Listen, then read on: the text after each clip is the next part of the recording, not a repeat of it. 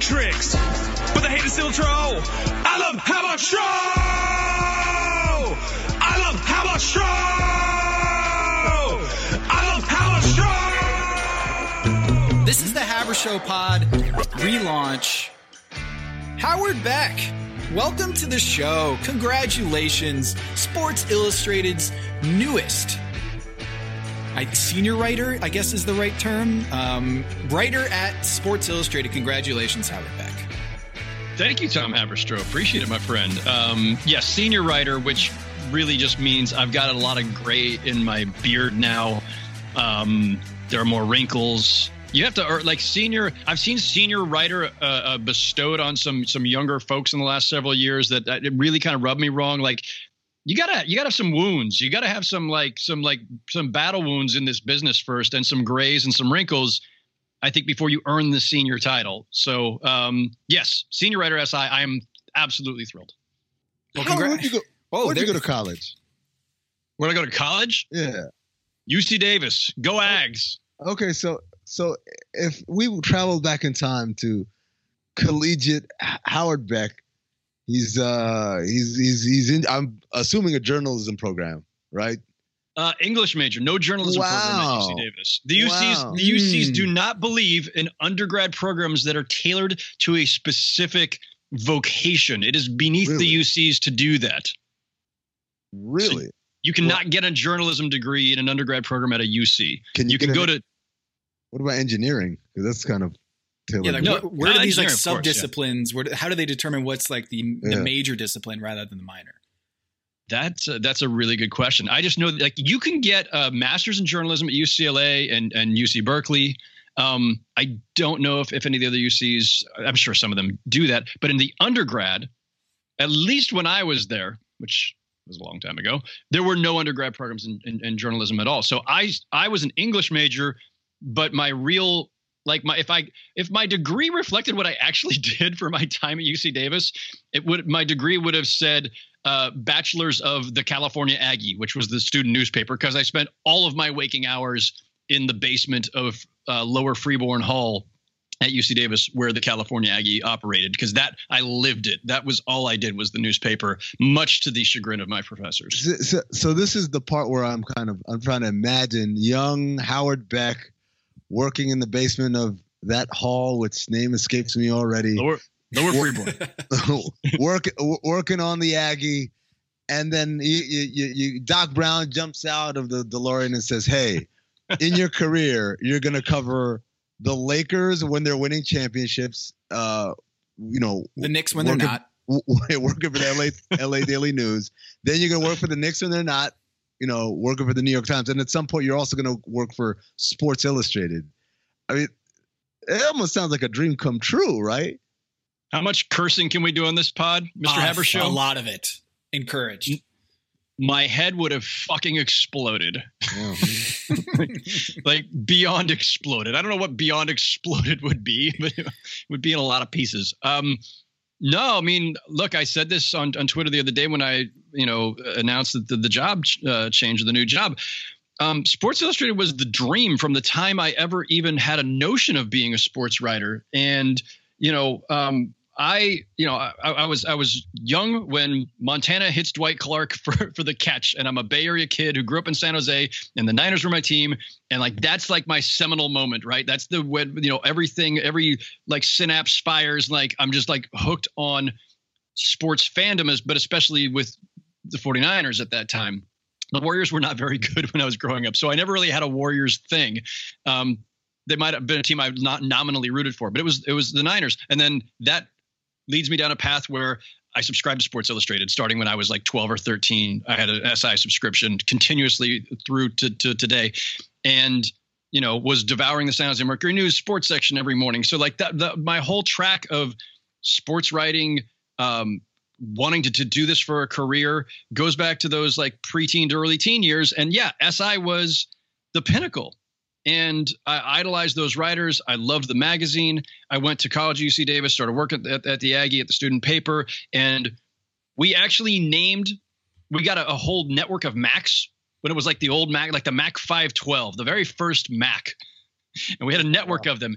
And when they brought them in, we named all the computers so that you know which station you were working at or, or, or which computer is free. Oh, go use that one over there. So on the news side of our college newspaper newsroom, they had named with like little tags that they'd put on the on the computers. Like there was a Woodward and a Bernstein.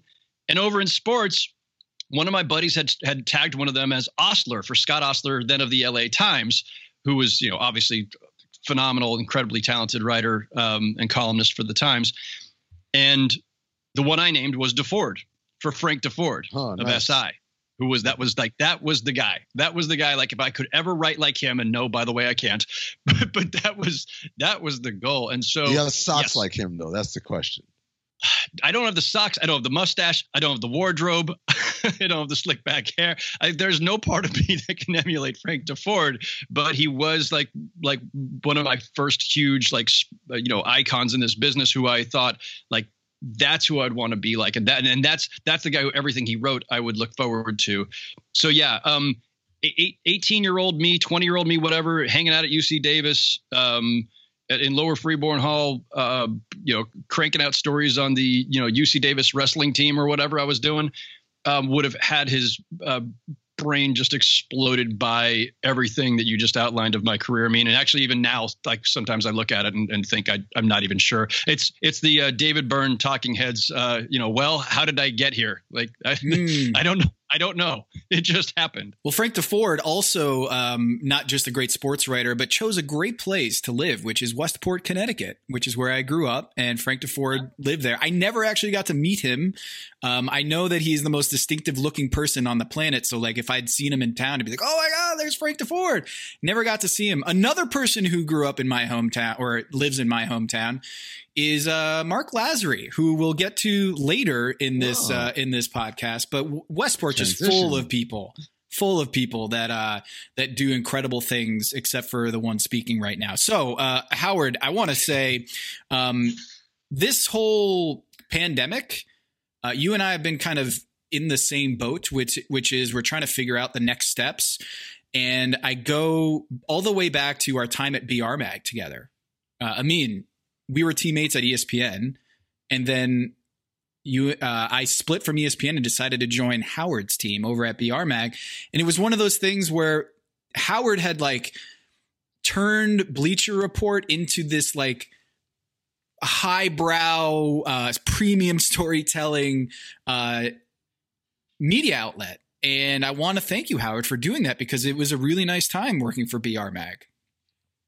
No, no, that's kind of you to say, Tom. Thanks, man. Um, look, I mean, it was it was a kind of a leap of faith in 2013 when I left, you know, the, the New York Times to go there, and there was a lot of intrigue and and things that I I knew I could do that that I that I couldn't do at the Times. There were new opportunities, video and audio and all kinds of stuff, and. But I always say, like, because people will say, like, "Oh, you know, when you went there, it was this moment and all this." Like, okay, I, I, I guess because I went from the it Times, was, right? dude. I always say, it was. It was a moment. it's- It was like a holy but- shit. The Howard Beck left the New York Times to go to BR.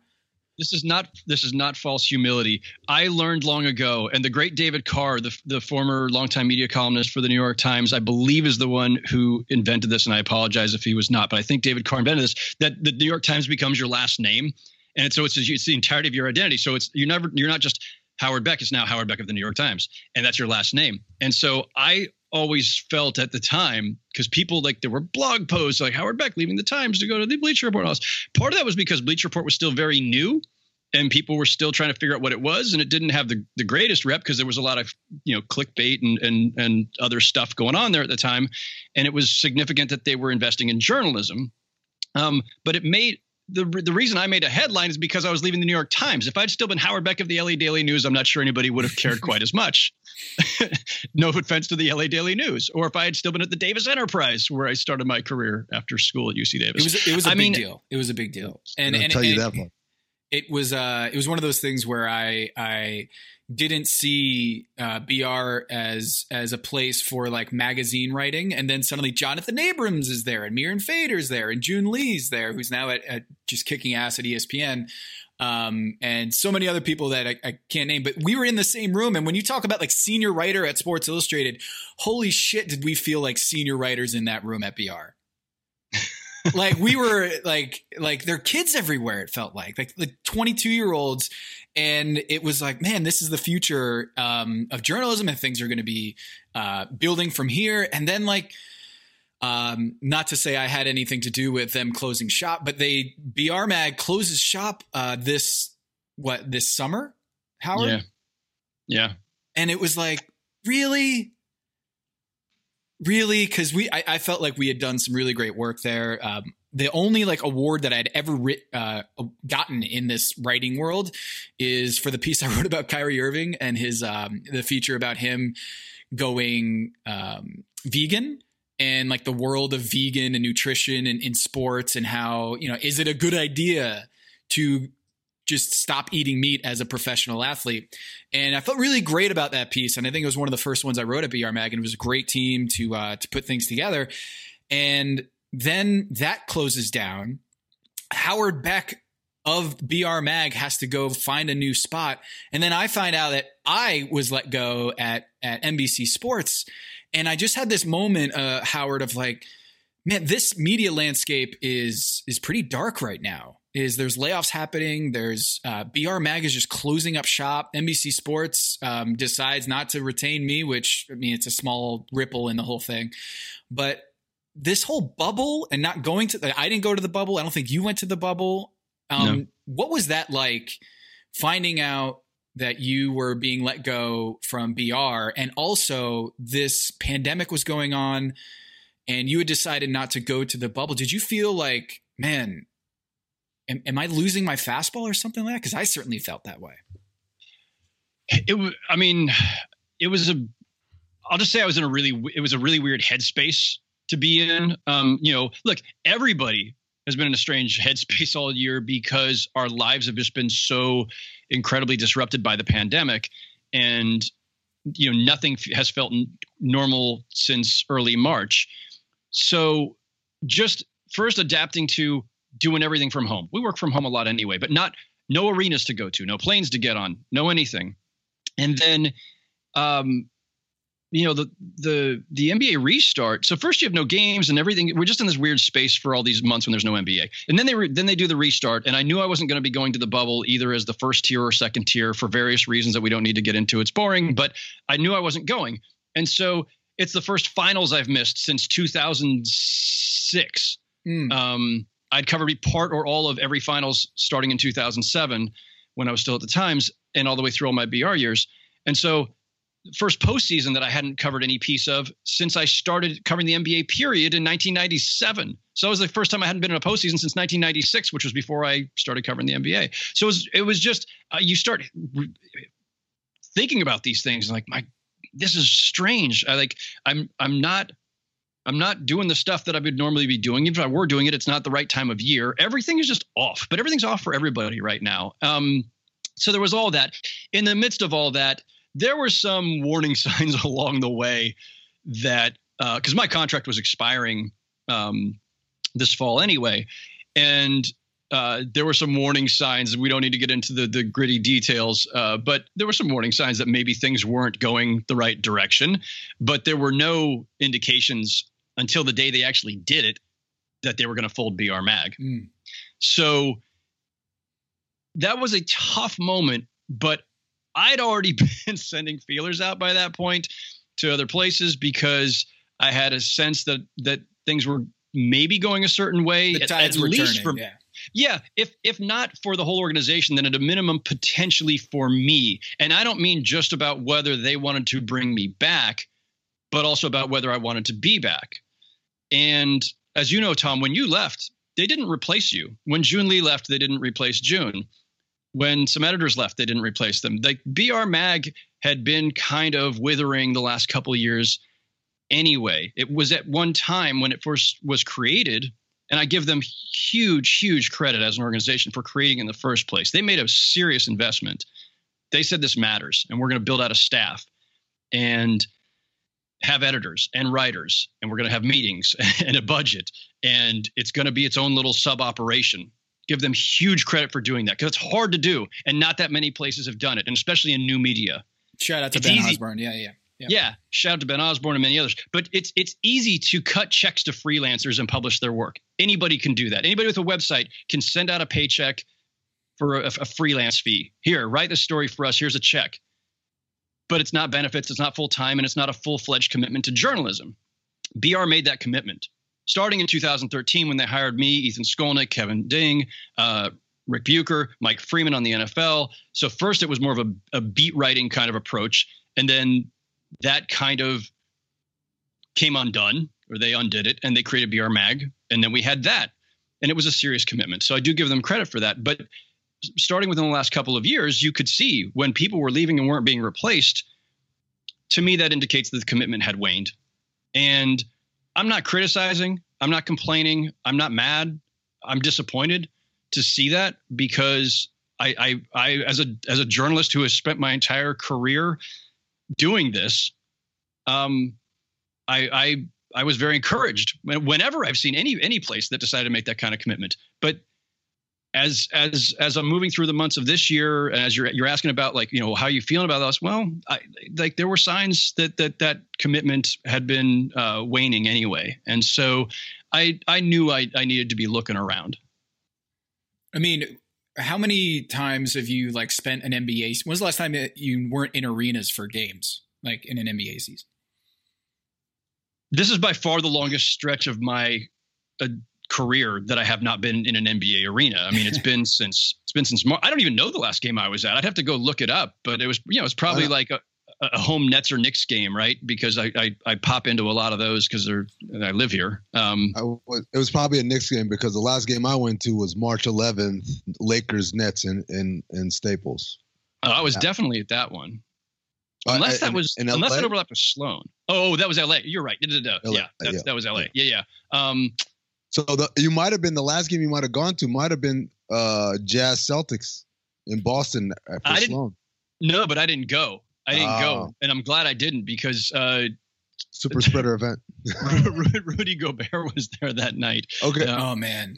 Beck, have so, you heard you heard my the my last two weeks of NBA coverage uh, before COVID shut everything down? I went to Nuggets Clippers, where uh, the Nuggets had some people on staff who tested positive.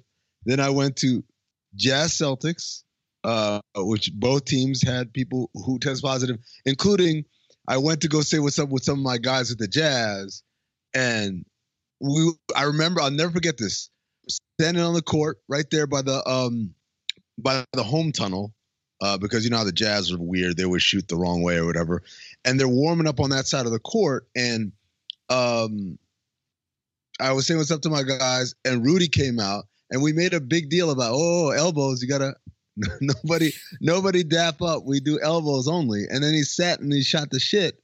And then I went to the other side of the court, um, where Donovan Mitchell was was warming up, and I said what's up to him. I dapped him up, and I just sat oh, there no. while he was shooting corner threes in front of me. Right. So I leave Jazz Celtics. I fly to L.A. I go to Lakers Clippers, and I'm all up in the like Lakers, whatever. And then I go to Lakers Nets, and I went to uh, the Nets post game, which was in this small room because they didn't want to do uh, media availability in the locker rooms anymore. So they started. So, so the NBA's solution was like, let's make this small room available. Oh my where, god! Yeah. Yeah, because because the Lakers are using the the main um the main press room or not press room, their main uh, press conference room for their post game availability. So the Nets one was that little, I don't know if you guys know, down in Staples, right across from the visitors' locker room. I don't know if that's like where like halftime acts warm up or sometimes staffs that have a female coach, they'll be in there. Like it's a small ass room that they just make sure put some chairs in there. And I sat there for the whole thing. And then I did a podcast with someone the next day who turned out they tested positive, and I flew. And so that was my last two weeks of like active NBA coverage. Well, it, um, I mean, they did you see that the Sloan conference?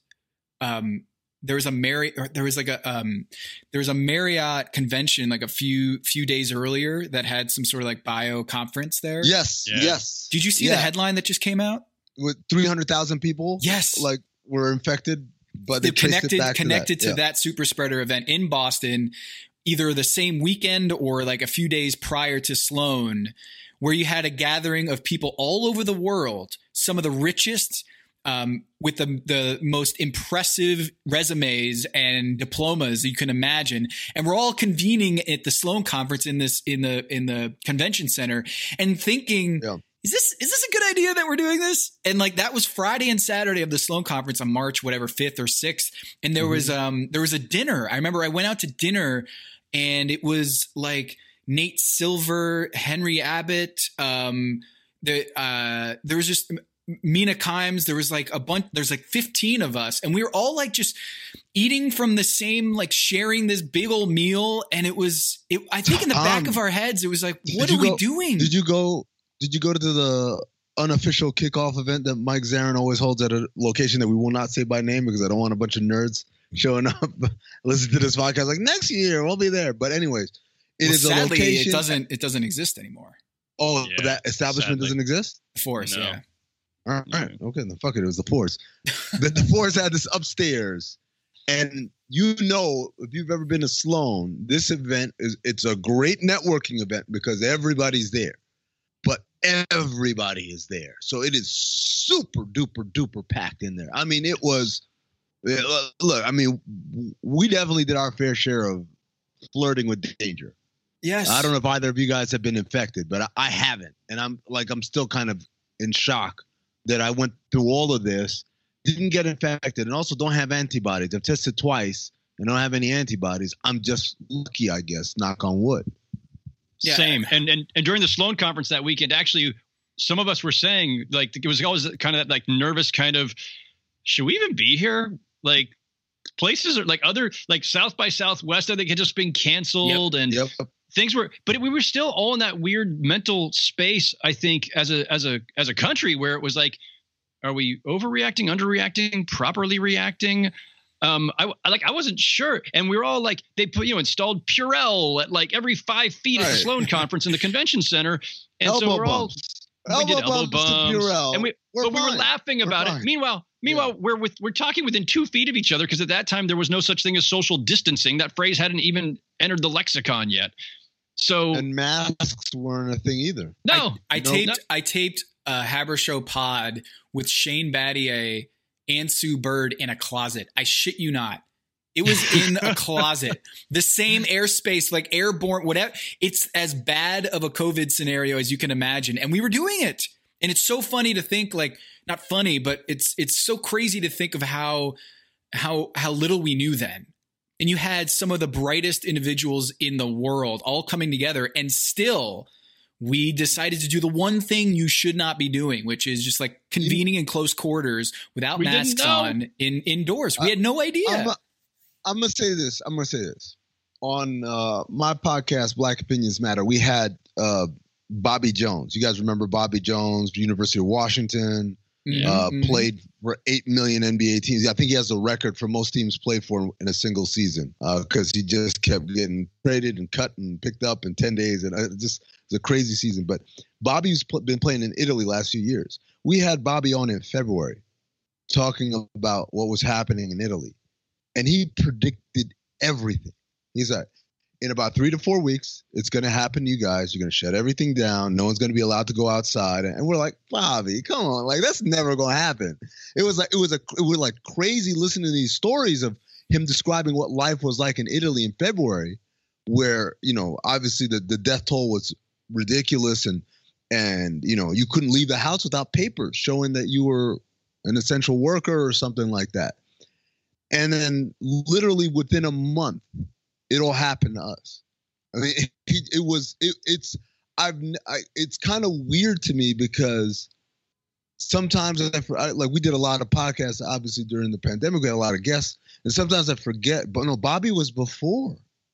Bobby was before because he was predicting what was going to Yeah, happen yeah. whereas all the other people we talked to were kind of in the middle of it. How are you staying you know active or whatever Bobby was one of the guys that before it happened and so in a weird way we could say we didn't know any better but like we kind of knew better man we just didn't want to we didn't you know I want want to take here. it as serious I'll one up you here. I mean, Sue Bird, the podcast we recorded indoors without masks on in basically a closet, we were talking about Seattle because Sue Bird like basically her ties to Seattle, where it was like she was talking about how crazy it was in Seattle at that time with COVID, because that was one of the first outbreaks. So here we are talking about the COVID pandemic that's erupting in different parts of the country in the close quarters, and we just didn't know how airborne um, the fact that it was more airborne than than touch. It was it was a crazy crazy time, and then after that, the day after on Sunday was the Thunder Celtics game where Chris Paul after the game didn't take media availability in the locker room and took media availability in the hallway outside of the visitors locker room in OKC because that seemed to be safer. But imagine 40 reporters and cameramen and just crowding around Chris Paul in close quarters in a hallway as if that's any better, right? We just had no idea like the the pathology of this disease that it was going to um, turn out this way and it was it was crazy. And that was the last game i went to was sunday march whatever 8th it was um celtics thunder. Um and then of course the thunder had that had that thing happen to them on on the wednesday night the shutdown. So crazy. Um and i want to hit this because it was one of the best things i've read in a long time. Howard beck did a cameo at uh at his old at his old spot the new york times um, he wrote a wonderful piece uh, called "Saying Goodbye to the Trips of a Lifetime." Um, Howard, how did that come together? And th- first of all, thank you for writing it. It was really touching, and it made me think a lot about my own parents and and those trips that we make in the NBA world. Yeah, no, thanks, Tom. Um, shout out and huge gratitude to uh, our buddy Mark Stein um, over at the New York Times, who is obviously a national NBA writer for them and has a newsletter that you can subscribe to. And I encourage all your listeners to subscribe if they haven't to uh, to Stein's newsletter. And it's you know. his his newsletter is a weekly thing and it is often a little bit more personal and sometimes sometimes it's strictly basketball sometimes it is a little personal sometimes it's a mix but it's it's um it's looser it's not as as, as buttoned down as, as as the typical New York Times stuff. Um, and so Stein has to take a week off occasionally, and he had hit me up a couple times over the last year or so saying, "Could you do a guest column?" And I, you know, I was I wasn't sure um, about timing or about you know if you know, would would BR be okay with it and all this mm-hmm. stuff. Um, so the timing was perfect this time because I was between jobs, so it was the timing was right in that regard. And when he reached out, this was what was on my mind. Like if I'm going to write a one a singular piece for the New York Times, the place I worked for 9 years have been gone for 7. I'm not going to just write like some season preview, right? Or like, you know, some hot take on, you know, why the the Jazz are the dark horse for the championship or something like that. I wanted to I, I wanted to do something meaningful with with that opportunity. Who knows if I'll ever write in the New York Times again. Um, but also this this story about my dad um, I first talked about this. I, I, don't I don't get very personal very often in, in public, and, and certainly not in my writing or or even on the podcast. But I had Steve Kerr on my podcast in September of 2019 last year. It had been six weeks since uh, since my dad died. It was still very raw, and I was still just kind of just you know getting my my head around it and just working through the the emotions and the loss and everything. Um, and at the end of this podcast with with Steve Kerr, I said, "Listen, before I let you go, I hope this doesn't get awkward, but I just wanted to to, to say this to you.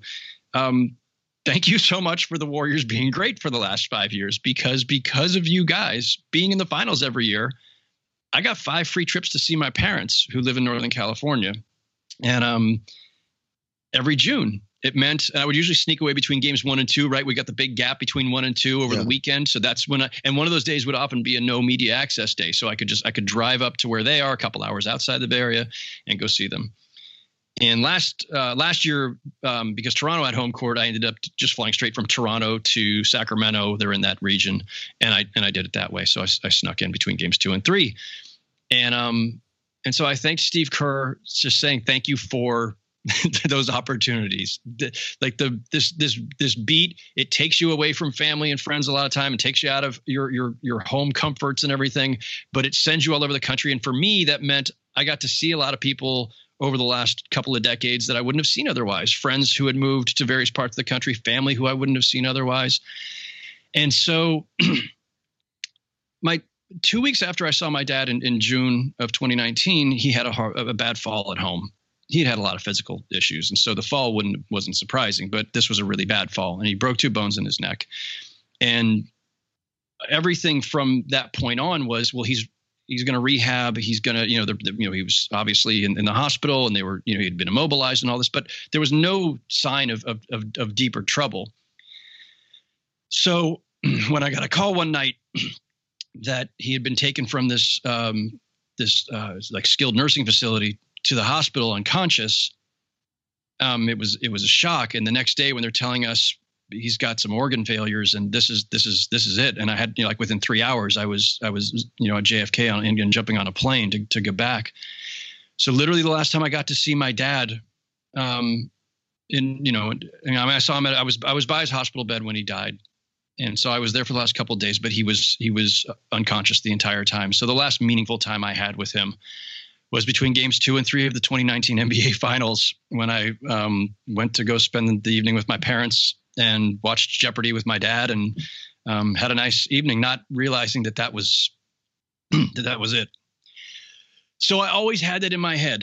I've, I've ever since I thought this is I just I wanted to write about it at some point. I wasn't sure where or how or or what form it would take. I just knew that I had this thought about how the Warriors got me home and how this this beat, as as exhausting as the travel can be and everything else, it it has it has given me these amazing opportunities on, on, on in my on a personal level to see people and um and it, it got me home at a time I, I, I wouldn't have been there otherwise and and um I just, I just, it's incredible. Sometimes, you know, the, the universe just kind of looks out for you. Um, the basketball gods are looking out for me. So, um, I don't know. I, I, the, and my the, the other thing before I, I, I uh, stop rambling. Um, my dad loved newspapers. Grew up in, in New York.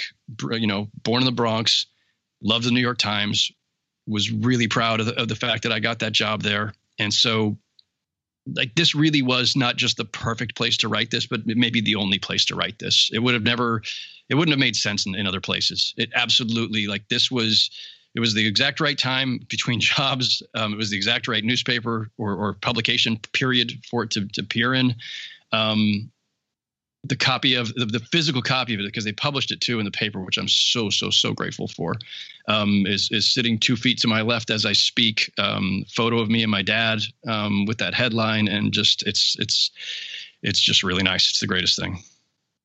It's it's so great to think about the the little periphery trips that you make in the NBA schedule that you don't really think of at the time, but now in retrospect because of COVID um, and because of just the life's frailties that we should really take those things for granted. It made me reading it made me think of the the Boston live show. I mean, how the the yeah. NBA had done a I think it was Sloan weekend uh, that was paired to like a, a Celtics game, um, and count the dings. We decided to do a show, a live show. 2018 or 2017. that must have been 2018. Yeah, because my mom was in a wheelchair at that point. So, um, so it was 2018, and it was such a special night because my mom got to see me perform or see me on stage, it, doing a live show, and seeing what um, what my career where it had taken me and all the people in the community. I mean, Brent Barry was there in the back. I remember yeah. Um, yeah. Henry Abbott. We did a set with Henry Abbott on the stage, who we worked with at ESPN, and it was just a really special night. And my mom was able to attend because she lives in Connecticut, and she drove up, and she was in a power wheelchair at the time, and so she had gotten pretty far along in her ALS uh, battle. And it was so special to have that. And I, after reading your piece, Howard, that's exactly where my mind went to is like these, these little events, these side events that we were able to share with family or friends because of the NBA schedule and the calendar and the travel. Um, and so it made me think so much about my relationship with my parents and, and the things that just aren't able to do. I, this week we canceled Christmas with my family uh, because we just can't canceled a family gathering uh, Christmas simply because we can't we can't go see grandma and granddad. You know, our grandkid, uh, my kids, their grandkids, and it, I don't know when the next time is that we're going to all gather again, but man, it hit so many emotions. So thank you for for writing that um, and sharing that story. And I mean, I'm, I'm sure you have different things that you've experienced on the road in the NBA besides what we do in South Beach and Miami. Um, that that is kind of a, similar thing that um, these travels in the NBA take you to different places and have different moments that you, you you wouldn't have had otherwise. Yeah, I mean, you know, for me, it's a little different because my family, you know, you could call my my father a casual fan, but I mean that's my father's the type of person who gets surprised to see Steve Kerr's coaching. When did he stop playing? Like he's not really, you know, day to day like that, and and you know, uh, same thing with my mother. You know, she'll she'll recognize the names of people that I've talked about working with, that's and that's that's that's why she'll know them. Um, so for me, you know, it's more about seeing J. Cole at the Charlotte All Star game. Oh no, I mean you know that, that's that's just no. no. I mean for, for me it's it's more about what I think about when I was growing up, and you know I we started this podcast asking Howard, yo, if you went to got Doc Brown got in the DeLorean, took you back there there to uh, when you were editor in chief of the the Aggie, and you told yourself what's going to happen. You know, he's Howard said your fucking mind would be blown, and and I think about the same thing. You know, my my entire life had been the two NBA games. They were both in New Jersey because that's the only way you could go to an NBA game because the Knicks games. I mean, that's just out of the question. Like uh, Knick game, what are you a millionaire? Um, you know, and everything was sold out and everything, and so you go watch the Nets, and it was like the Nets. I watched Nets Knicks and, and Nets Rockets. I think and that this was the year I think after they won their second championship. So, um, and then I went to the NBA draft, the '96 draft. Um, I was there, and I, I like it's one of the funniest things. Like there's a million stories from that night. They're just ridiculous. But one of them is I bumped into a guy in the hall in the concourse, and everyone's asking for an autograph. So I said, you know, oh, let me get your autograph. And then I looked at it and see who the guy was. And I, I said, this guy's never going to play in the league. And I gave it to some kid, like, here, you can have this. It was Malik Rose. and, and then, like, less than 10 years later, I'm working for the Knicks and we trade for Malik Rose. Yeah. And so I, I got to know Malik, like, from there. And then, like, kept kind of kept track with him throughout our careers. And so then when Malik was doing, uh, I believe he was doing color TV for Philadelphia. Yep. Yeah. I remember I sat down with him and he was like, "Yo, I want to do this front office thing," and he just kind of picked my brain about stuff. And it, there's a part of me that's just like, I remember giving away your autograph in 1996, and now you're sitting here asking me for career advice. Um, it, it's just it, there's moments like that for me, and I know it's not quite as heartfelt as what you guys are going. Um, and I, to be honest with you, I hope, even though I know it's you know every every everything everybody goes through this at some point, but I kind of hope I don't have to. But um, for me, it's it's stuff like that. It's it's more of these little mundane moments where I stop and I think to myself, what what the hell is going on here? Like why why why is Shaq harassing me? Like, again, like I think about like telling myself in high school, yo, Shaq is gonna put you in a headlock at, at random points, and you're lying like, what? What do you mean? You know, so uh, that's when I think about basketball. I think about kind of how far it's taken me in terms of things I've experienced and things I've seen, and then obviously, you know, this is everything I have. I bought a house off of this, and I, you know, bought a car, and I and I raise kids and I, you know, put, you know, like all of this, all the money comes from basketball. I don't, I never had a job, a real job that paid for anything. You know, I had part-time jobs and stuff like that, but in terms of here's your 401k and your, uh, and, you know, your your your medical and your dental insurance and all that. Basketball gave me all that, and, and so I always think about Charles Barkley talking about he's never worked a day in his life and I'm not Charles Barkley, so I have worked many days in my life, but it still is. It beats. It beats what? It beats bricklaying, right? Or, or you know, making widgets, or, or, or whatever it is.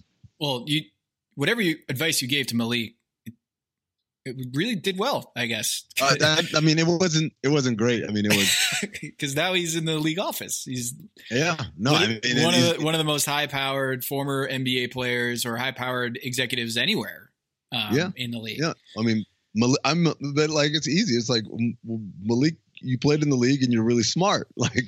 Like at that point, it's kind of like it's on Malik if it doesn't work out, right? Like you, like you, most there's. I mean, we all know this. There, there's some smart people who don't have a whole lot of social graces out there. There are people who are the life of the party, uh, and, and know like every all the best restaurants, but aren't smart, aren't very well versed or well knowledged in the things that they should be. Uh, in the rare instances, there are people who are awful at both. Some of those people become general manager of the Phoenix Suns at one point in their career and get called a basketball genius. Right. Ouch. And then you have people like Malik who are just like, he's a home run. Yeah. He got it all. He's a down to earth guy, but yeah, he played in the league and he didn't he didn't have cups of coffee. The dude played on championship teams and and was you know made a lot of money and was a, was a a, a very good rotation player for a long time and and you know educated and very intelligent and worldly and and and and it's just like yeah, well those are the people that are supposed to rise to the top. when when you write about analytics and stuff, you kind of get pigeonholed as like this nerd who can't uh, get out of their mother's basement, right? Um, and so a lot of times when I go to when I go to NBA games and I'm talking with certain people, I have this thing in the back of my head that says, "Oh, they think that I'm just this uh, protractor toting, calculator wearing uh, nerd. They're never going to come over and talk to me."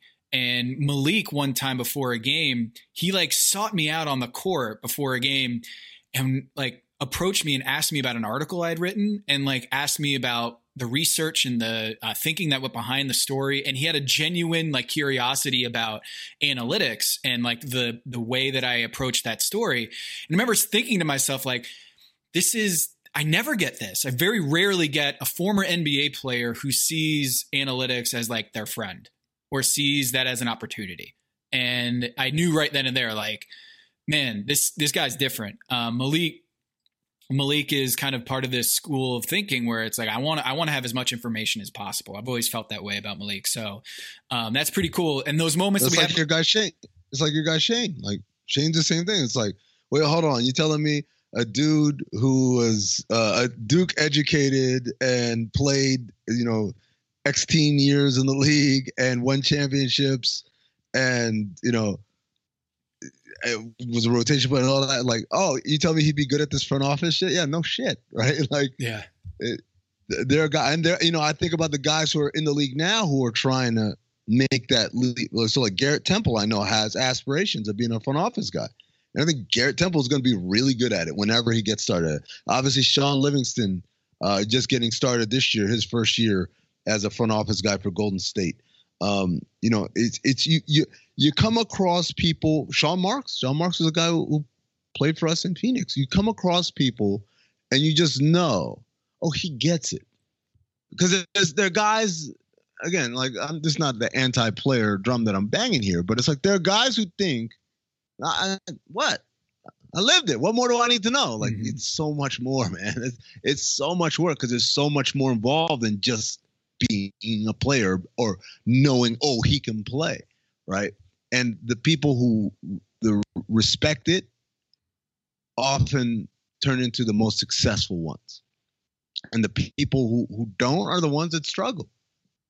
Speaking of smart executives and and good organizations, not the Knicks of your, um, I do want to talk real quick about Giannis and the Milwaukee Bucks. Uh, the news yesterday that Giannis is signing the hundred and twenty-eight million dollar supermax. Um, and Howard, you're you're not a newsbreaker anymore. I don't, I don't remember when the last time you were like a newsbreaker and why why you switched. I, I'm guessing you switched because of your sanity.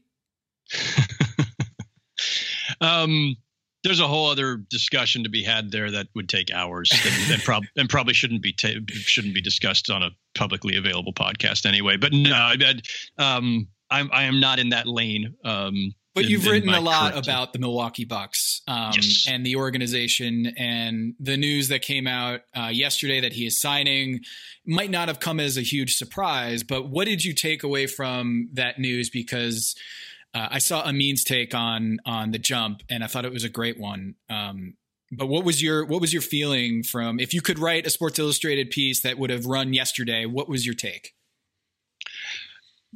basically that I, I, I, I, I'm admittedly surprised on some level because I thought there was a strong case to be made. Not saying he should have done this. There's a strong case to be made that he should have waited. Um, there's no, there's very little reason for anybody to lock in early in today's NBA because you're going to be uh, wealthy beyond your wildest dreams regardless. Kevin Durant just showed you can tear your Achilles and still get a max level deal. So there was no risk for Giannis, who's already you know banked a hundred million or so anyway. He could have left all of his options open. So what it told me was, and I'm, I'm going to say it, it, it, it's not about the money. It's not about the money because the money would have been there anyway. Not that it's not Right. staggering, and not that it's not in, in, in, uh, a really nice thing to have.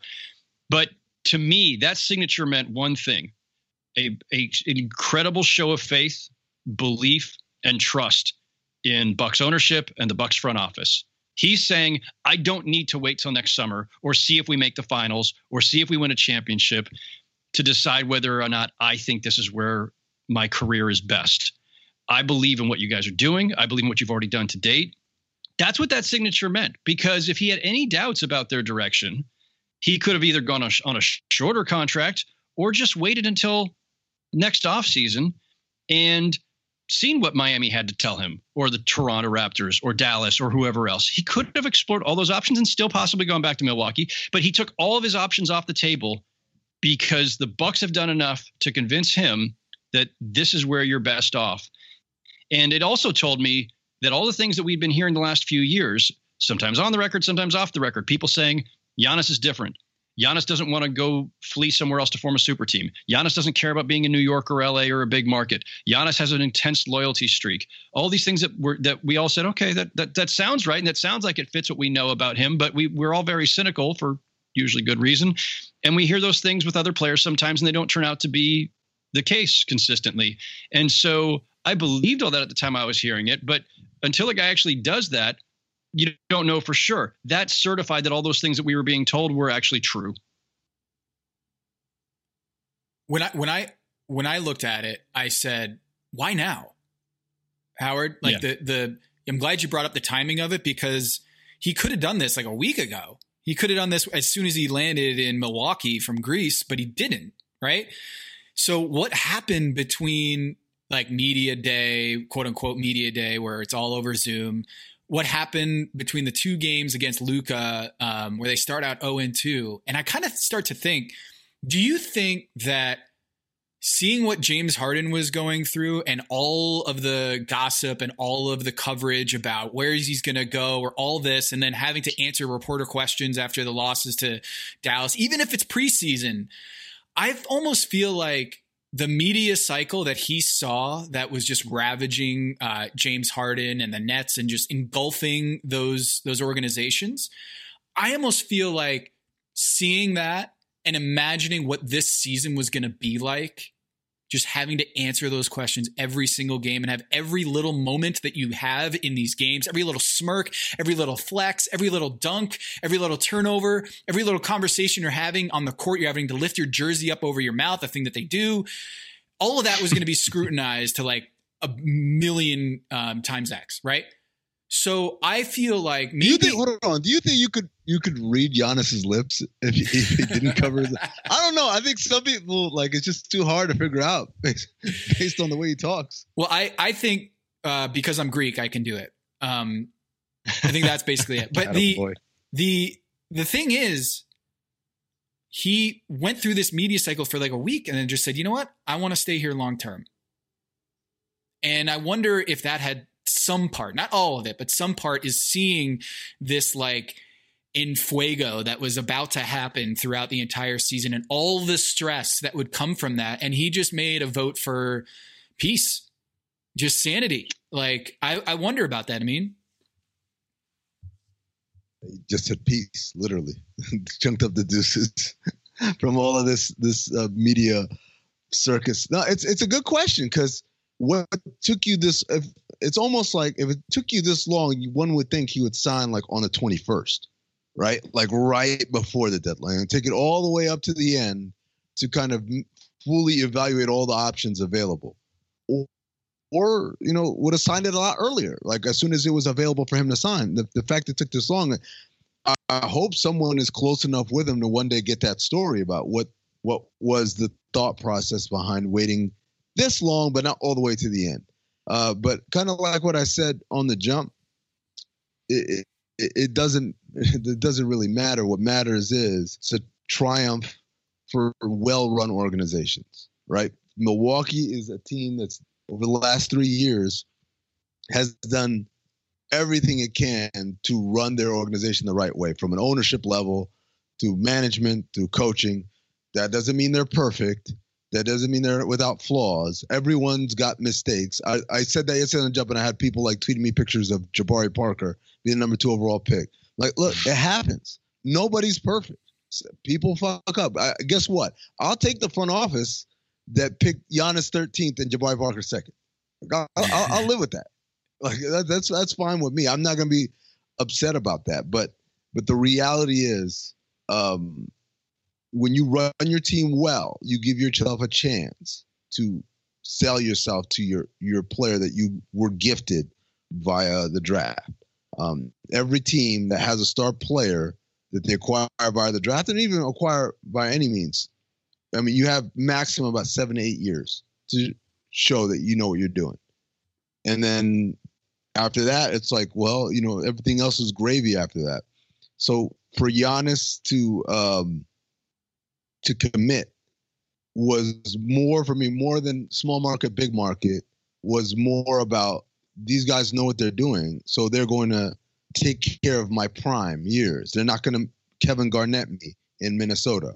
They're not going to anthony davis me in new orleans. They're not going to um, uh, you know even lebron james who was on back-to-back 60 win teams in cleveland before he left for miami we know that that team was not well run, particularly from an ownership level. And so all these players are looking at if, if my legacy is going to be judged by the number of rings that I win, let me be in a situation where they're doing everything they can to help me with that and not dicking around because of X, Y, or Z.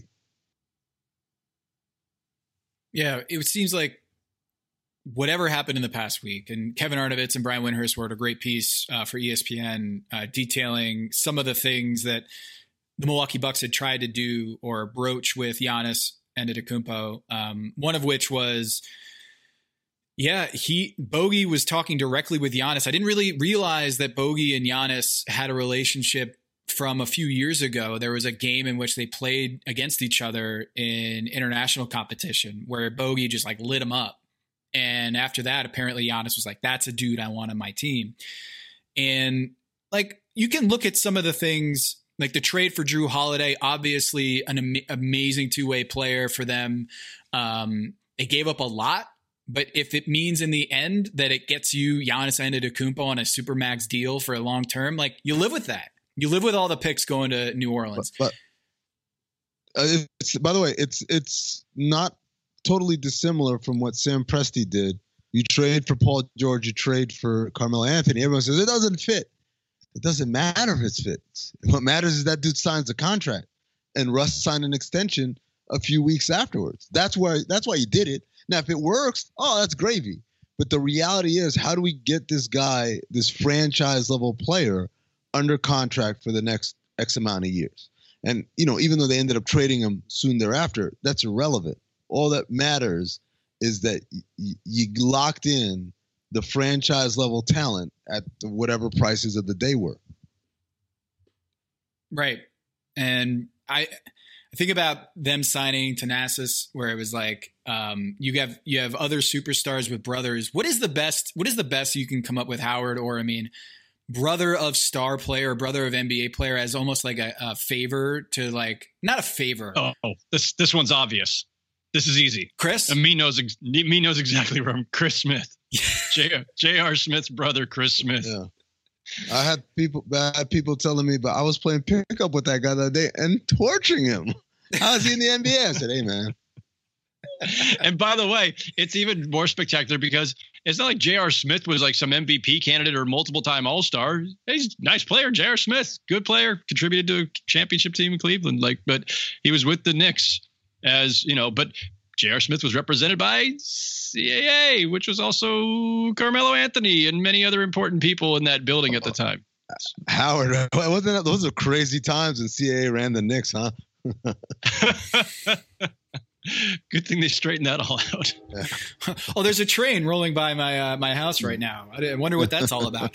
Um, uh, wait, so I had this thought on Twitter, and it's related to this. What is like if you're the GM, I mean, of a team when Bronny James is is in the draft, would you draft Bronny James no matter how good he is, number one overall, if it meant that you would get LeBron James? If, if it was guaranteed I was getting LeBron James, or am I doing the Shabazz Napier because LeBron really likes him, and then LeBron says bye guys, and you're like, come on, you really think you, you really think LeBron wouldn't try to force his way to the team that his son was drafted by? Man, I don't know how that guy operates, man. He, he he does tend to kind of like like keep everybody guessing and zig when everyone thinks he's gonna zag. So I don't know. Like if you told me it was guaranteed in the bag, if you draft Bronny, you get LeBron. And there wasn't another talent on the board that I thought was elite like that. Like, for instance, if this was the Luka Doncic draft and Bronny just happened to be uh, of age, no, oh. I would not have taken Bronny one overall. I'm taking wow. Luka. But if it was like, but if it was this draft with Wiseman and Edwards and those guys, oh yeah, yeah, bring bring me the king. I'll I'll draft this prince. Yeah, you got to think about the next five to 10 years, not just one year. And LeBron's going to be what, 40, 41? Yeah, he's going to be up there. Um, so unless unless you think he's playing till he's 50, you probably better go with the the uh, the Luka uh, equivalent that, that Amin was referring to. Is it em- Emini Emini Bates? Is it em- Emani? Imani. Imani. Bates. Imani yeah. Bates. Like a player like that, where it's like, oh, I mean, do I pass up the chance to have LeBron in his like age 39, 40 season, or do I go with that guy? That'd be tough, but it, it reminds me of just like the Shabazz Napier thing of like doing doing the favor for the incoming star or the the the incumbent star on your team, uh, and then just the risk that comes with that. And and the Lakers sign Giannis's brother, the the Bucks sign Giannis's brother, and I mean, we could talk for hours about why they do that, um, other than just like it'd be cool to have your brother around. I almost think like the fact that there is no max contract, or the fact that there is a max contract, me, opens the door for these little side deals, doesn't it? Like if if the Milwaukee Bucks could offer um, Giannis the most money of anybody, um, they wouldn't really have like he wouldn't have that much power, would he? Like I, no, oh, this goes back to man. Well, let's go back into the means hits right. Abolish the max contract, and, the funniest thing is, the players association probably like yeah, and the owners would say no, and the reality is it's the opposite. The owners are the ones who should have no max contracts, and the players are the ones who should fight against it. Because what the max contract does because you have already agreed to pay 50 to 51% whatever it is of basketball related income to players that means that money's got to get spent. So by having max contracts you are forcing them to redistribute value to players who probably aren't worth it meaning yes. because lebron can't make 80 million dollars a year now uh, uh, you know as a result danny green got to make 13 or whatever it is that he made before he got uh, traded. And whatever Kuzma's so, extension is going to be, right? Whatever yeah. Kuzma's extension, like these are all artificially higher because LeBron and Anthony Davis are artificially lower. Also, if you get to a point where you can play pay a player whatever, it makes it a lot harder to have multiple of those players on your team. If I pay Giannis what he's worth on the open market, 70 million or whatever, 60 million, whatever the value is it makes it really hard for me to go out and say, okay, and Khris Middleton, I'll give you, you know, 29, 30 million. You can't because you'll have 90 million tied up in two people.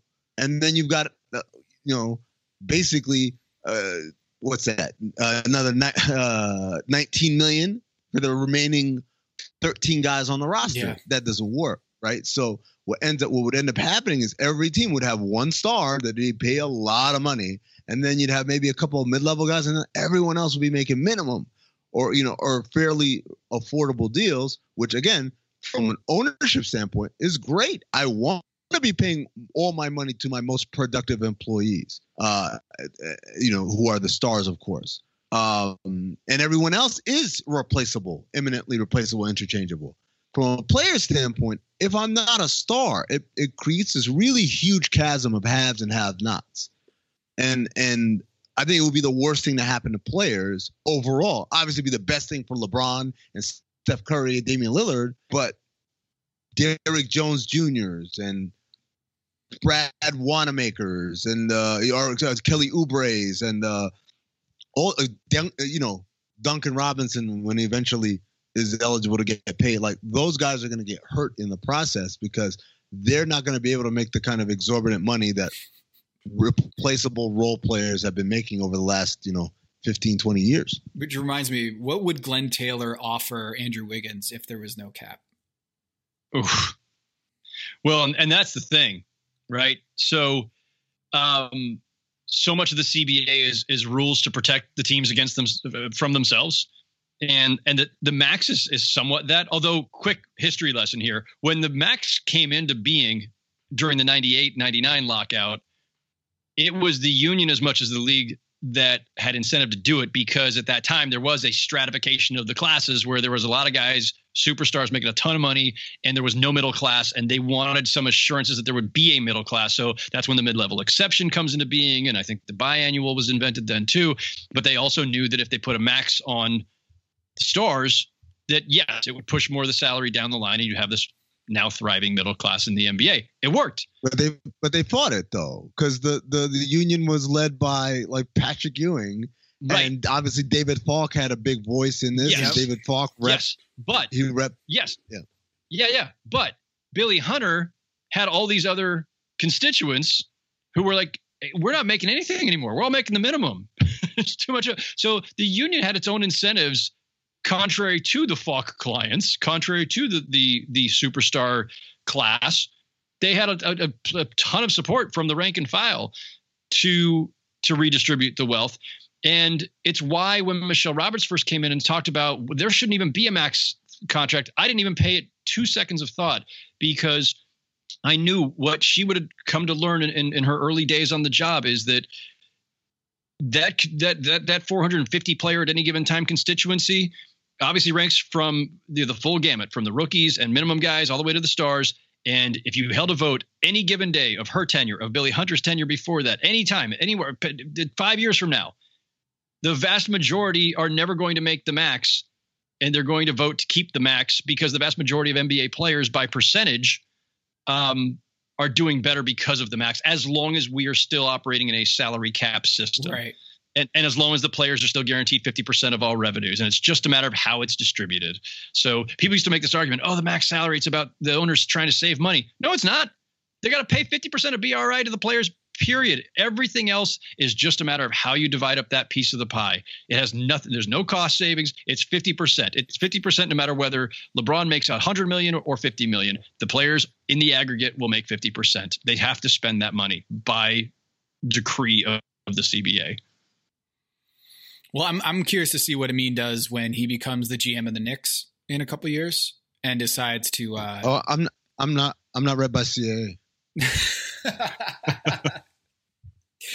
okay, well, you wherever no you where, where, wherever when you take when you buy the Suns and you decide to run the organization yourself, um, whether you're going to take Bronny James in two years, we'll see.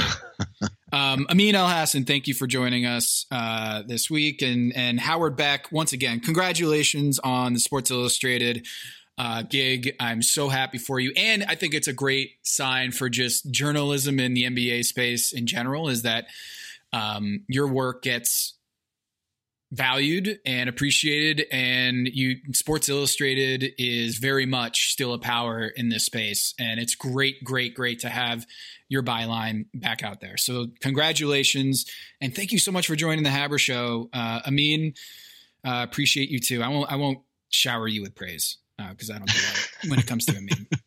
Um, so thank you guys. Appreciate it. Thank you for no, coming on Thank, no, thank you. Thanks for having me, Tom. Um, love the discussion. Always a blast. Thanks, Amin. Um, and Tom, I cannot wait to see where you land as well. Uh, the NBA media space is better with you in it, and uh, I'm I'm just uh, happy to be on on the Haber Show again. Look forward to more of this, and look forward to see where you'll be writing because I, I, know you will be back before long too. And um, yeah, uh, NBA season right around the corner. Can't even believe it. It's here. It's here. Um, thank you for that, Howard. And yeah, until next time on The Haber Show.